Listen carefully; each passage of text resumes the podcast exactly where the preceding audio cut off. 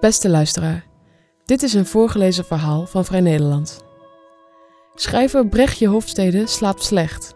Al jaren. En ze is niet de enige. Voor Vrij Nederland onderzoekt ze wat ons wakker houdt.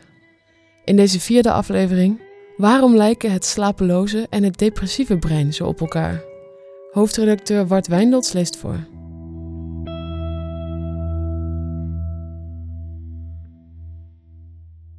Vorige maand schreef ik dat het slapeloze brein extreem goed is in opletten. S'nachts en overdag zijn chronisch slapelozen bovengemiddeld wakker. Als je gelooft in de mantra dat je alles uit je dag moet halen, klinkt zulke ultrawakkerheid misschien wel heel aantrekkelijk. Maar behalve opletten lijkt de slapeloze nog een ander talent te hebben: somberen. Slechte slaap en slechte stemming horen bij elkaar. Hij heeft niet genoeg geslapen, zegt de jonge vader en houdt het trappelende, vuurspuwende kind op armlengte in de lucht. Met het verkeerde been uit bed gestapt, zeggen we over de chagrijnige collega. Slecht geslapen zeker. Zelf ken ik het mechanisme van dichtbij, vooral als ik langere tijd onrustig slaap. In periodes van hevige slapeloosheid is alles wat ik zie en denk een beetje grauw. Zoals rokerslongen mettertijd zwart uitslaan, zo lijken ook mijn hersenen van binnen met een roetsluier bedekt te raken. Alsof al dat staren naar de omringende duisternis inwendig een stempel drukt en maakt dat ik dag en nacht zwart kijk. Vaak merk ik het verschil pas wanneer ik een paar weken lang wel heb kunnen slapen. Het is een verschil van zomer en winter. Niet langer oogt alles kaal, donker, ineengedoken als tegen kou. Niet langer moet ik bij elk voorval direct nagaan wat de slechtst mogelijke uitkomst is. Niet langer van ieder mens die ik ontmoet verwachten dat ze me wel niet zullen mogen. Pas na een gebroken nacht of vijf zijpelt het donker weer de dag in. Deze samenhang tussen slaapproblemen en somberte zie je terug in de statistieken. Depressieve patiënten hebben in de regel ook last van slaapproblemen. Driekwart heeft insomnie de officiële term voor slapeloosheid. Een ander deel slaapt juist extreem veel, hypersomnie, en hun slaap is technisch anders opgebouwd dan normaal. Verstoorde slaap is zelfs zo'n belangrijk symptoom dat sommige onderzoekers vinden dat de diagnose depressie zonder slaapklachten helemaal niet mag worden gesteld. Maar daar blijft het niet bij. Insomnie is een sterke risicofactor voor suïcide en slaapproblemen kenmerken alle mentale stoornissen. Er is bijna geen ziektebeeld waarin iemand somber, angstig, verward is of het anderszins mentaal moeilijk heeft en toch prima slaapt. Het lijkt wel alsof slechte slapers per definitie ook zwartkijkers zijn. Waarom hangen slaap en stemming zo hecht samen? Peter Meerlo, neurobioloog aan de Rijksuniversiteit Groningen, doet al jaren onderzoek naar slaap- en stemmingsklachten. Hij bevestigt dat er een sterk verband bestaat tussen slaaptekort en somberte. Uit langlopende studies blijkt dat mensen met slaapklachten later twee tot vier keer vaker depressief worden dan anderen, vertelt Meerlo. De slaapklachten gaan aan de depressies vooraf. Slaapklachten zijn lange tijd gezien als symptoom van depressie, maar er zijn nu steeds meer aanwijzingen dat het ook wel eens andersom zou kunnen zijn en dat gestoorde slaap je stemming overhoop kan halen. Hoe dat kan? Slaap is waarschijnlijk onder meer nodig voor het herstel van het brein, bijvoorbeeld het opruimen van afvalstoffen en het onderhouden van verbindingen tussen zenuwcellen. Als je brein daar niet aan toekomt, krijgt het langzaam problemen. Experimenten met proefdieren suggereren dat er bij slaapgebrek tenminste drie dingen misgaan wat betreft stemming en emoties. Het brein wordt minder gevoelig voor serotonine, de hippocampus krimpt en de amygdala slaat op hol. Ten eerste serotonine. Serotonine is een belangrijke signaalstof die in je brein vrijwel overal bij betrokken is, ook bij het regelen van je stemming, zegt Meerlo. Ligt iemands stemming overhoop, dan is er mogelijk iets mis met het serotoninesysteem. Gestoorde stemmingsregulatie heet dat. Zoiets gebeurt mogelijk bij depressieve mensen. En bij mensen die te weinig slapen? Meerlo, het menselijk brein is de volgende stap. Tot nu toe heb ik in mijn onderzoek gekeken naar de gevoeligheid van serotoninereceptoren bij ratten. Als je die dieren langdurig wakker houdt, zie je dat hun receptoren geleidelijk minder gevoelig worden voor serotonine, precies zoals je bij depressieve patiënten ook ziet. Het slaapgedepriveerde brein lijkt dus op het depressieve brein wat serotonine betreft. Het tweede hersengebied dat in de problemen komt bij slaapgebrek is de hippocampus. Dat zeepaardvormige hersendeeltje staat centraal bij leren en bij geheugenvorming. Maar het speelt ook een rol bij emoties, want geheugen en emotie hebben met elkaar te maken. Ga maar na, heftige dingen onthoud je scherper. Met andere woorden, de belangrijkste geheugensporen die we vormen zijn gekoppeld aan emoties. De hippocampus communiceert dan ook heel nadrukkelijk met delen van het brein waar emoties worden gegenereerd en verwerkt, legt Meerlo uit. Als die hippocampus verstoord raakt, zie je dat er met de regulatie van emoties en het vormen van emotioneel geheugen iets misgaat. Behalve geheugenproblemen levert een haperende hippocampus daarom ook stemmingsklachten op. Opnieuw lijkt het slaapgedepriveerde brein hierin op het depressieve. Bij depressieve patiënten functioneert de hippocampus vaak minder goed en is hij ook kleiner, alsof hij gekrompen is. Hetzelfde geldt mogelijk voor mensen die te weinig slapen. Meerlo, net als bij serotonine hebben we gekeken, kan verstoorde slaap leiden tot een kleinere hippocampus? Bij proefdieren waarvan je de slaap chronisch verstoort, krimpt de hippocampus inderdaad. Een derde belangrijk emotioneel centrum in het brein dat last heeft van slaapgebrek is de amygdala, een amandelvormig hersengebiedje dat emoties genereert. Zelfs na één nacht slaaptekort lijkt de amygdala overactief te worden. Je kent dat wel, dat je na een slechte nacht wat ongeremd wordt, zegt Meerlo. Je schiet snel uit je slof of barst juist in tranen uit. Dat zou kunnen komen omdat de amygdala niet goed meer onder controle wordt gehouden. Normaal gesproken wordt de amygdala geremd door het regulerende deel van je hersenen, de prefrontale cortex. Die zorgt er doorgaans voor dat de emoties die we voelen en die door de amygdala worden gegenereerd, passen bij de situatie waarin we ons bevinden. Maar de prefrontale cortex is heel gevoelig voor slaaptekort. Al na één slechte nacht wordt hij minder actief. Dat betekent dat de rem op de amygdala niet goed werkt en dan ga je dus overdreven reageren. Samengevat, wie chronisch te weinig slaapt, krijgt te maken met een drietrapsraket van geleidelijke veranderingen in het brein die allemaal op je gemoed werken. Je vatbaarheid voor somberheid en andere sores hangt niet alleen samen met hoe lang je slaapt, maar ook met hoe je slaapt. Eus van Zomeren, hoofd van de afdeling Slaap en Cognitie van het Nederlands Herseninstituut en hoogleraar bij integratieve neurofysiologie en psychiatrie aan de VU, onderzoekt al jaren de oorzaak van slapeloosheid. En daarin speelt somberte een onverwachte rol. Zo'n 10% van de bevolking, vertelt Van Zomeren, heeft last van chronische slaapproblemen. Ze liggen wel lang genoeg in bed, maar slapen toch niet goed. Waarom zij de slaap niet kunnen vatten, is lange tijd een raadsel geweest. Je zou kunnen zeggen, als iemand niet goed kan slapen, is er vast iets mis in de systemen die zorgen voor slaap, zegt Van Zomeren. Die zogenoemde slaapregelsystemen zorgen ervoor dat je in slaap valt en wanneer. De mens heeft er twee. Ten eerste de biologische klok, die zorgt dat je s'nachts slaperig en overdag alert bent. En ten tweede een soort zandloper die bijhoudt hoe lang je al wakker bent en de druk om te slapen navenant opvoert door een stofje, adenosine, los te laten in de hersenen. Van Zomeren. Ik heb jarenlang gezocht. Wat is er mis met die twee systemen bij slapelozen? Maar eigenlijk was er niets te vinden. Mensen bij wie er iets mis is met de zandloper of de biologische klok hebben wel vaak slaapproblemen, maar je kunt dat niet omdraaien. De meeste slapelozen hebben een prima functionerende klok en zandloper. Hij moest dus ergens anders zoeken, in de genen bijvoorbeeld. Want het risico op slapeloosheid is voor een deel erfelijk, vertelt hij. Maar ook in ons DNA vond Van Zomeren niet wat hij verwachtte. We vonden een rijtje genen die te maken hebben met het risico op slapeloosheid. Die hebben we vergeleken met de genen die verantwoordelijk zijn voor andere overerfbare slaapkenmerken. Of je een vroege of een late slaper bent bijvoorbeeld. Opnieuw bleek de overlap verwaarloosbaar. Degenen die te maken hebben met slapeloosheid hebben niets te maken met slaap. Ze zetten van zomeren wel op een ander spoor, want degenen die iemand vatbaar maken voor slapeloosheid lijken wel heel erg op degenen die iemand kwetsbaar maken voor stemmingstoornissen, bijvoorbeeld een angststoornis of een depressie, of voor de karaktereigenschappen die daarbij horen, zoals neuroticisme.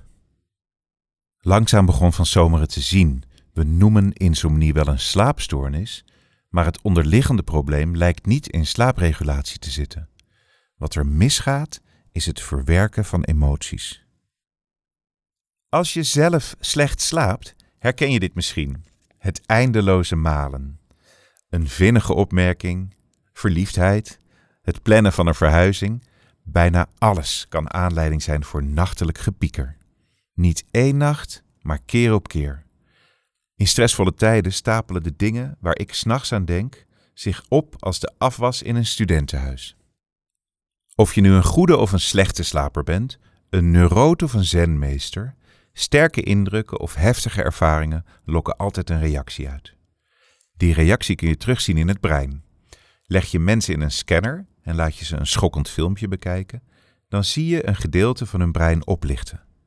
Dat is het emotionele of limbische circuit en het beslaat de hersengebieden die te maken hebben met emoties. Goede slapers kunnen die emoties vervolgens wegwerken. Laat ze een nacht slapen en leg ze daarna opnieuw in de scanner, dan reageert hun brein heel anders als ze hetzelfde filmpje terugzien. Er is veel minder reactie te zien, en die reactie die er nog wel is, zie je op andere plekken dan eerst. De vervelende herinnering heeft letterlijk, fysiek, een andere plek in het brein gekregen, waardoor de goede slapers er nu niet meer zo heftig op reageren. De emotie is als het ware van de herinnering afgewassen, legt Van Zomeren uit. Bij slechte slapers is dat anders. Als je een slechte slaper deze test laat doen en hem na een nacht slapen opnieuw in een MRI-scanner schuift en hetzelfde filmpje laat zien, reageert het brein er nog even heftig op. En dat effect blijft maar duren. Zelfs als je zo iemand een ingrijpende gebeurtenis van 30 jaar geleden laat ophalen, ligt het brein nog altijd op als een kerstboom. Kortom, bij slechte slapers gaat er iets mis met het verwerken van emoties. Spanning kan daarom niet goed worden opgeruimd. Angst en somberte ook niet. Die gevoelens blijven maar rondslingeren en op weg naar de slaap struikel je erover. Hoe werkt dat opruimen dan, normaal gesproken? En wat gaat er bij slechte slapers mis? Van Zomeren. Slaap is goed in het herorganiseren van verbindingen in je brein. S'nachts worden ervaringen verwerkt en krijgen dingen letterlijk een andere plaats. Soms moeten daardoor ook verbindingen tussen hersencellen worden verbroken. Er is één toestand waarin het brein daar een heel bijzondere gelegenheid voor heeft, en dat is de remslaap, de droomslaap. Remslaap is bijzonder omdat er alleen tijdens die fase van je slaap een bepaald chemisch stofje ontbreekt in de hersenen. Dat stofje heet noradrenaline. Het versterkt de verbindingen tussen hersencellen. Zie het als een soort lijm die verbindingen stevig bij elkaar houdt. Als er geen noradrenaline is, kunnen verbindingen makkelijker worden losgemaakt en andere routes voor informatie door het brein een kans krijgen. Dat is wat er tijdens remslaap gebeurt omdat er geen noradrenaline wordt aangemaakt, kunnen verbindingen makkelijker worden losgemaakt en krijgen andere routes voor informatie door het brein een kans. Zo krijgen bijvoorbeeld heftige ervaringen een plekje. Ze worden verwerkt, opgeruimd, staan niet meer zo in de weg. Maar dat kan ook misgaan. Van zomeren. Bedenken dat er bij slapelozen iets misgaat met noradrenaline. De kern die noradrenaline aanmaakt, de locus ceruleus, blijft bij hen mogelijk zelfs tijdens remslaap een beetje actief. Dan blijft er ook tijdens remslaap noradrenaline door de hersenen stromen. De aanwezigheid van noradrenaline tijdens een toestand waarin dat niet hoort, maakt het heel moeilijk om verbindingen tussen hersencellen te verbreken. En dat betekent dat het nachtelijke opruimen van emoties misloopt. Alles blijft maar kleven. Probeer maar eens iets op te ruimen met secondenlijm aan je vingers. Van zomeren. Mogelijk worden de verbindingen die eigenlijk zouden moeten worden verbroken, juist extra versterkt. In plaats van emoties los te maken, houdt het brein ze extra stevig vast. Bij slechte slapers lijkt een rusteloze remslaap juist niet te helpen bij het opruimen van spanning of emoties, maar precies het omgekeerde te doen. Hoe meer rusteloze remslaap ze hebben gehad, hoe sterker hun emotionele brein de volgende dag nog geactiveerd wordt. Er is iets in hun remslaap dat averechts werkt. Ik heb het steeds over slechte slapers, maar eigenlijk zou ik preciezer moeten zijn. De slechte slapers uit het onderzoek van Van Zomeren zijn mensen met insomnie. Dat is iets anders dan slaaptekort, benadrukt hij. Slaaptekort wil zeggen dat mensen goed slapen, maar tekort. Insomnie betekent dat mensen wel voldoende tijd voor slaap nemen, maar slecht slapen. Deze twee groepen worden vaak op één hoop gegooid. Ten onrechte, zegt Van Zomeren, want hun slaap zit anders in elkaar. Als je mensen of proefdieren expres wakker houdt en kijkt wat er gebeurt, zoals in de onderzoeken van Peter Meerlo die ik eerder beschreef, kijk je dus eigenlijk naar slaaptekort of slaapdeprivatie en zeggen je resultaten niet per se iets over slapeloosheid of insomnie. Die laatste klacht, insomnie, komt erop neer dat je slaap alsmaar kort onderbroken wordt.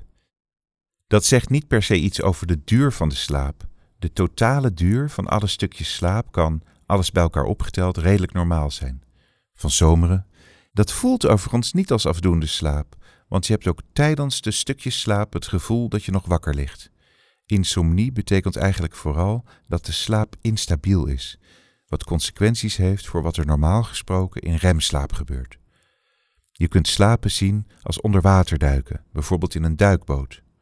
Wat je ziet als je naar slapelozen kijkt, is dat ze tijdens hun remslaap telkens heel even boven water komen.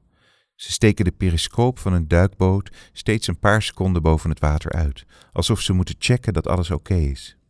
Dat kun je ook terugzien aan de golven van een slaap-EEG. Een paar seconden lijkt iemand wakker. Een gegeven dat trouwens al ver voor de uitvinding van EEG bekend was. Zo schreef de arts Robert Burton al in 1621 in The Anatomy of Melancholy: Waking, by reason of their continual cares, fears, and sorrows, is a symptom that much crucifies melancholy man. Een kleine 400 jaar later probeert Van Someren aan te wijzen waar dat precies aan ligt. Mogelijk zorgt de aanwezigheid van noradrenaline ervoor dat het brein waakzaam blijft en niet de modus bereikt waarin emotieverwerking goed kan plaatsvinden. Spanning kan daarom niet goed worden opgeruimd. En een gevolg daarvan is dat angst, spanning en somberte hardnekkig blijven hangen. Zowel angststoornissen en depressie als slapeloosheid worden gekenmerkt door verstoorde remslaap. De parallellen zijn heel opvallend, zegt Van Zomeren. Mijn stoute vermoeden is dat er bij angst, depressie en slapeloosheid eigenlijk globaal hetzelfde gebeurt. Dat de remslaap averechts werkt. Dat dat te maken heeft met het feit dat noradrenaline niet goed wordt afgesloten en verbindingen dus niet worden verzwakt, maar versterkt, zodat je emotionele brein bij herinneringen bang blijft aanslaan. De droomslaap loopt in alle gevallen mank, de emotieverwerking dus ook. Vervolgens zijn het misschien maar kleine verschillen die bepalen welke emotie zich ophoopt. Sommige mensen zullen vooral last hebben van het vasthouden van angst, anderen kunnen vooral somberte niet opruimen en weer anderen zouden spanning kunnen meenemen naar de volgende dag, zegt Van Zomeren. Afhankelijk daarvan zal iemand zich eerder herkennen in het ziektebeeld van een angststoornis, een depressie of een slaapstoornis. Van Zomeren, er is een enorme overlap tussen die ziektebeelden. Neem je alle klachten waarmee ze gepaard gaan mee, zoals in epidemiologische studies gebeurt, dan blijkt de overlap tussen die klachten wel 80%. Eigenlijk, denkt hij, gaat het om één groot cluster van symptomen. Je zou angst, depressie en slapeloosheid kunnen zien als drie covers van hetzelfde nummer. Er is één basismelodie die kan worden uitgevoerd als Snare on the Grunge versie, als sombere ballad en als uptempo techno uitvoering. Kleine verschillen bepalen welke kant het sterkst naar voren komt en dus welk label erop wordt geplakt. Hoe arbitrair de keuze voor de ene of de andere diagnose soms is, ervoer ik ook zelf. Toen ik naar de huisarts ging met mijn slaapproblemen, nam de psycholoog van dienst me een vragenlijst af, luisterde naar mijn beschrijving en zei: Je mag kiezen. Je voldoet eigenlijk perfect aan de criteria voor een slaapstoornis, oftewel insomnie, maar ik kan je ook een angststoornis geven. Je angst om niet te slapen houdt je immers ook wakker. Ik koos de angststoornis omdat ik daarmee een bredere behandeling kon krijgen. Maar vreemd is het wel. Als ik met één en dezelfde klacht, met dezelfde vragenlijst en dezelfde symptomen, twee verschillende diagnoses kan krijgen, wat is dan de zin van die twee diagnoses? Waarom hebben we het dan niet over één klacht met één diagnose? Hoewel de overlap tussen bovengenoemde klachten groot is, is er nog maar mondjesmaat onderzoek naar die overlap gedaan. Angstonderzoekers kijken naar de dag, slaaponderzoekers kijken naar de nacht, ook al bestuderen ze vaak dezelfde persoon. Die blinde vlek is een kwestie van taal, denkt Van Zomeren. We hebben verschillende labels verzonnen en verdelen het probleem over die vakjes. Zo ontstaan er verschillende groepen patiënten die we vervolgens strikt gescheiden proberen te houden. Veel studies kijken alleen naar angst, of alleen naar depressie, of alleen naar slaap. Bij onderzoek naar slapeloosheid bijvoorbeeld wordt doorgaans iedereen die ook depressieve klachten heeft uit de testgroep geknikkerd. Ondanks het feit dat die twee klachten heel vaak hand in hand gaan en de verschillen tussen die groepen dus nogal arbitrair zijn. Tien jaar geleden deden wij dat ook zo, zegt Van Zomeren over zijn onderzoeksgroep in het Nederlands Herseninstituut. Dan zochten we slapelozen voor een onderzoek, vonden er 470 en lieten we hen vragenlijsten invullen over hoe angstig of hoe somber ze waren. Vervolgens gooiden we iedereen eruit die ook maar een beetje angstig of depressief was, met de laagste cut-off voor die ziektebeelden, al hadden ze allemaal echt ook slapeloosheid. Uiteindelijk hielden we dan 35 mensen over. De vikingen onder de slapelozen. Tja, daar hebben we leuke bevindingen bij gedaan, maar die resultaten zeggen niets over alle slapelozen. Van Zomeren en zijn onderzoeksgroep hebben de logica daarom omgedraaid. In plaats van strenge selectiecriteria te hanteren om alleen die mensen te testen die louter en alleen slaapklachten hebben, hebben we juist iedereen meegenomen. Duizenden vrijwilligers die zich via slaapregister.nl hadden aangemeld, hebben Van Zomeren en zijn team geholpen door een enorme hoeveelheid vragenlijsten in te vullen via internet. Die vragenlijsten gingen niet alleen over slaap. Alle eigenschappen die ooit door iemand in verband waren gebracht met slapeloosheid, hebben we bij hen gemeten. En die enorme berg data hebben we zelf laten beslissen over de aanwezigheid van verschillende diagnoses of subtypen. De berg data bleek uit vijf toppen te bestaan. Vijf types die je bij slapelozen kunt onderscheiden. Die laten zich niet zomaar samenvatten à la de depressieve slapeloze of de neurotische slapeloze. Daarvoor zijn de oorzaken van slaapproblemen te complex. Maar als je met die subtypes in de hand oude testresultaten gaat analyseren, blijkt dat sommige testgroepen vanwege de strenge indelingscriteria helemaal uit twee of drie subtypes hadden bestaan, terwijl de rest was uitgesloten. Niet gek dus dat de testresultaten vaak niet met elkaar strookten. Van bovenaf opgelegd hokjesdenken met diagnostische handboeken heeft ons onderzoek jarenlang parten gespeeld. Datagedreven hokjesdenken zal ons beter vooruit kunnen brengen. Sinds Van Zomeren zijn net wijder heeft uitgegooid, hebben hij en zijn onderzoeksgroep grote stappen gezet. Zo wordt het langzaam duidelijk dat de sleutel tot slaap niet per se gezocht moet worden in de nacht, maar dat de dag even belangrijk is. Van Zomeren, ik raak er steeds meer van overtuigd dat het hele idee dat slapeloosheid een slaapstoornis is, een vergissing is geweest. Wakker liggen gaat over veel meer dan slaap.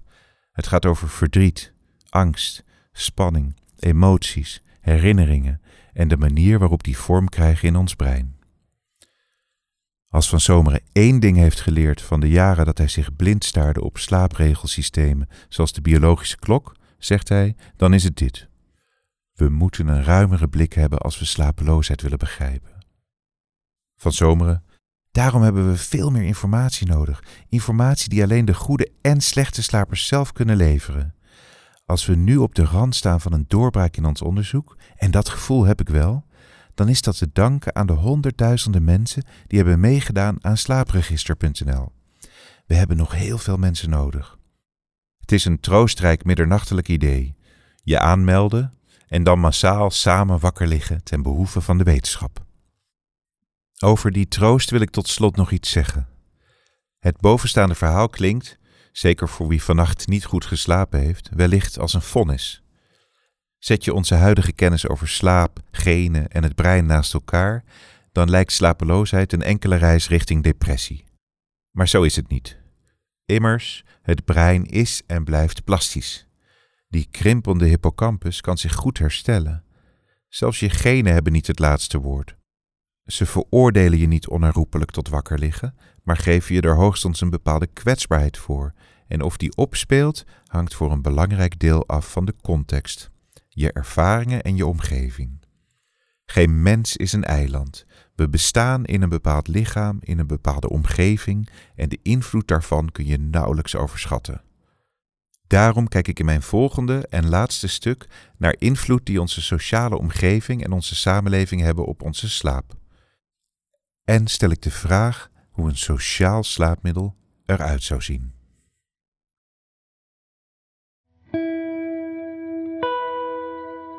Wil je vaker een voorgelezen verhaal van Vrij Nederland beluisteren? Kijk dan op vn.nl/slash voorgelezen of abonneer je in Apple of Google Podcasts, Spotify of een andere podcast-app naar keuze. Bedankt voor het luisteren.